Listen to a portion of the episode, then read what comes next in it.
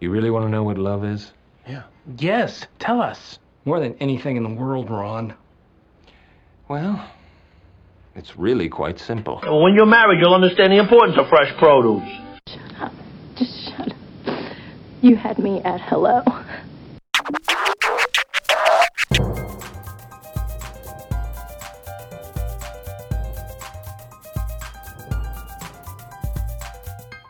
Hey, everybody, welcome back. This is Steve Cooper, editor in chief of HitchedMag.com. I'm joined again with Dr. Noelle Nelson. Hi, Noelle.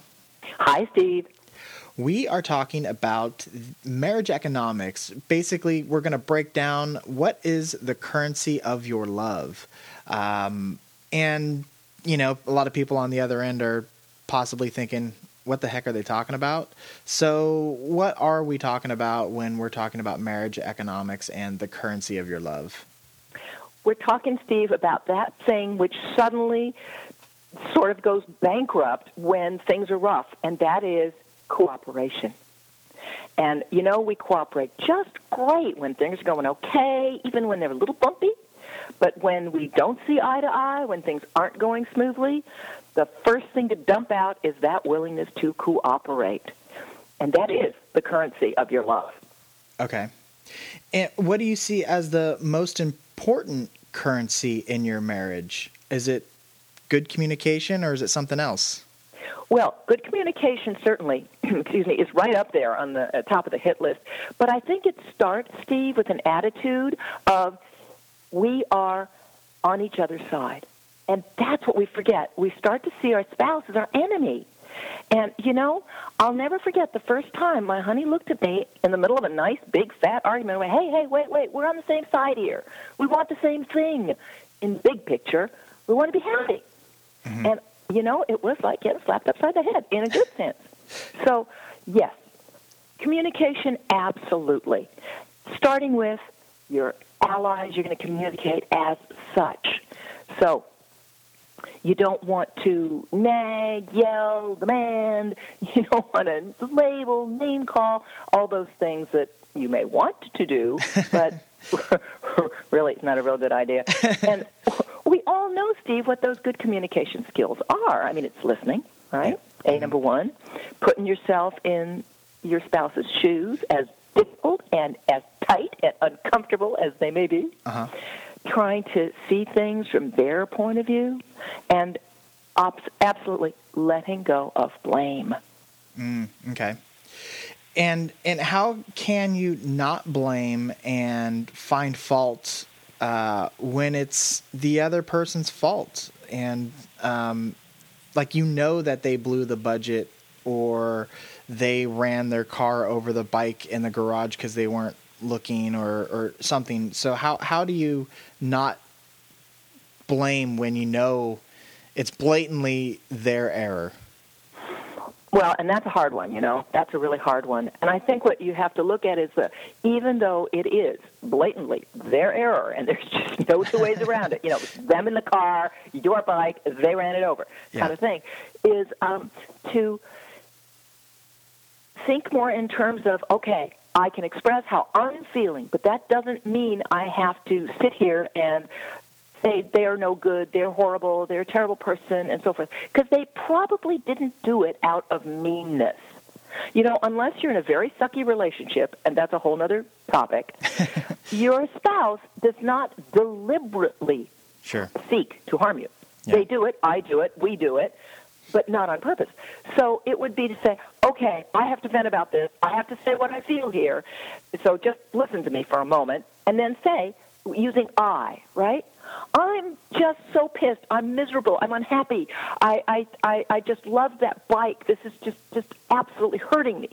I, I, I, I. I'm expressing how I feel.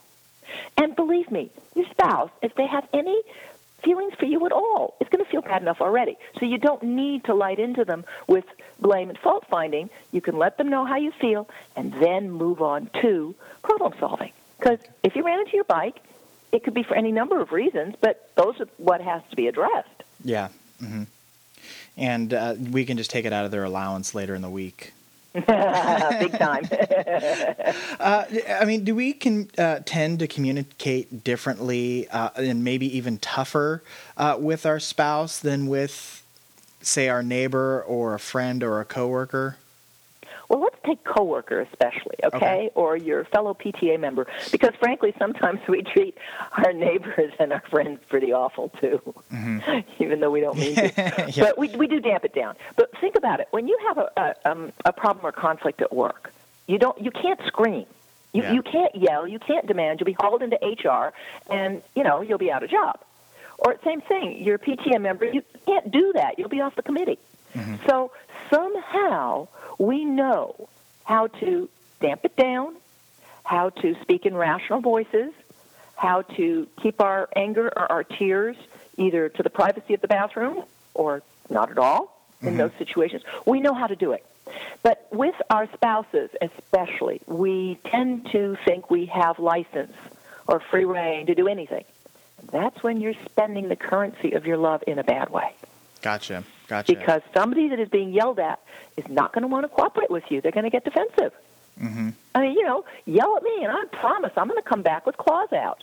Yep. It, it's just that that natural human thing. Maybe people should have that mental thought process in their head like there's an HR manager in one of the rooms in the house. You sure could. I think that's a great tip, Steve. Is that you know just just think how would I do this at work? Yeah. I could certainly say to my coworker, "I'm very upset that you stole my stapler for the 14th time this week," but you can't yell at them. Yeah, exactly. you can't say, "You dumb idiot." yeah. And and and, and kind of summon the, this up. Uh, how do you go about being a problem-solving team instead of blaming each other? I think, first of all, Steve, when you set out with the attitude that you were together, and I know with my guy, we often say that to each other in the good times as well as the, the conflicted times, you know, we are a together. Mm-hmm. And with that in mind, you can sit down and make a plan. There's nothing quite like making a plan to solve a problem that helps solve the problem. And you got to commit to it. I mean, maybe if your family, there's kids, there's others involved, maybe you need weekly family meetings to address what's going on. Maybe even just the two of you need to sit down once a week or once a month and take a look at the budget or take a look at where the time is, is being, you know, spent mm-hmm. with or without each other and all that. It doesn't have to be a big formal deal. But if you take kind of regular time to sit down and go over and resolve stuff, it doesn't build up. And mm-hmm. that's a big secret to conflict. People don't usually erupt until something's built up. Yeah.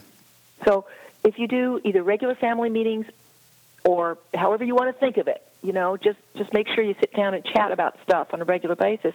You can be proactive instead of reactive. And quite frankly, being reactive is what gets us into trouble most of the time. Sure.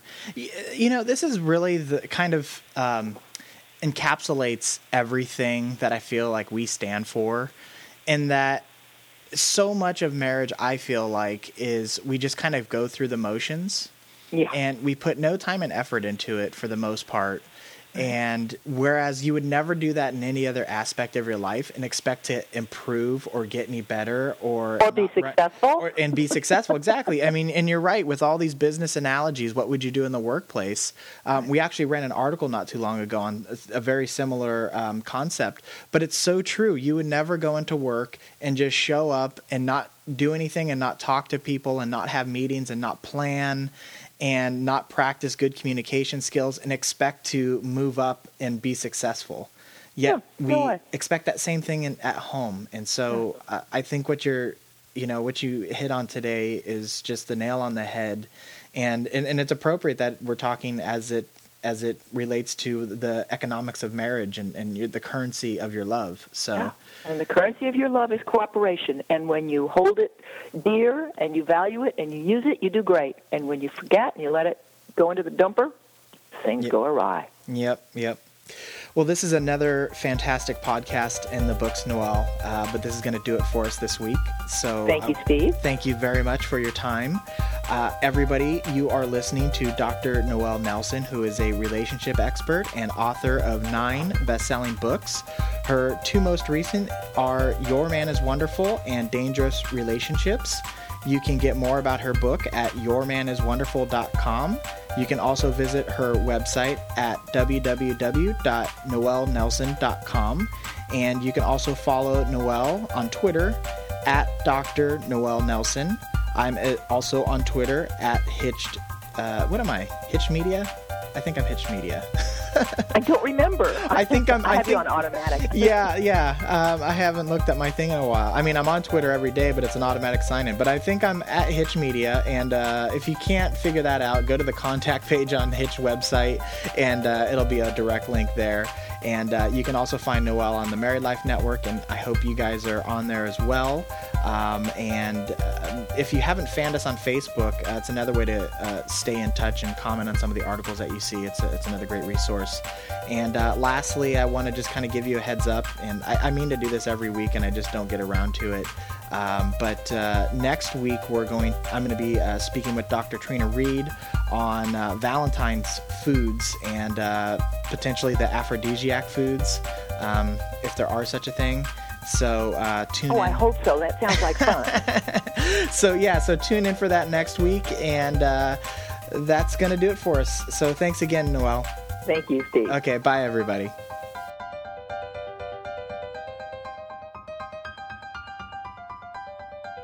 I just want to say one thing to my wife who's home. Yo, Adrian! They certainly got the idea. They feel free to express love. It's worth all those awful frank discussions at the dining room table. Hitched entertains, educates, and inspires married couples.